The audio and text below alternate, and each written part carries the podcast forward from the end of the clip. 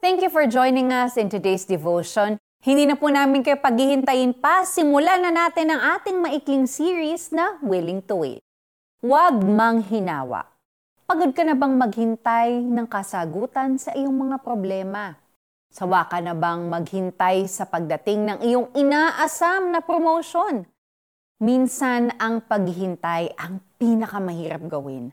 Lalo na kung ilang beses ka nang umasa at na-disappoint matapos mong paghirapan ng isang inaasam na bagay or goal sa buhay. Maaring ang hinihintay mo ay financial breakthrough, good health, o baka finally, hmm, love life. When you have waited for a long time, it's easier to let go than to wait further and risk further disappointment.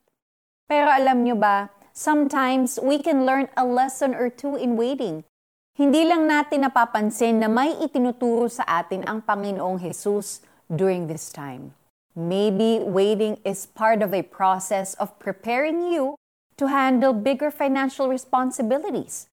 Baka naman, ikasama mo ang biglang pagyaman. Maging tukso ito at mabitag ka sa pagkakasala. Habang naghihintay ka naman ng tamang karelasyon, maybe the Lord is preparing you to be the right person or it could be the other way around. Whatever the reason is, if we are trusting in the Lord, even if the answer is wait or no during this time, we can be confident that it is for our own good. Sabi nga ng sumulat ng Psalms 27 verse 14, Manhalig tayo sa Diyos at huwag tayong manghinawa. Makinig tayo sa itinuturo niya sa atin at maganda ang ibubunga nito. Manalangin tayo. Ama namin sa langit, ako po ay nananalig na kayo ang nakakaalam ng aking kalagayan. Ituro po ninyo sa akin ang aking dapat matutunan sa panahon ng paghihintay. Ang nais po ninyo ang mangyari at turuan ninyo akong Huwag mawala ng pag-asa. Dalangin ko ito sa ngalan ng inyong anak na si Heso Kristo. Amen. Meron po tayong application.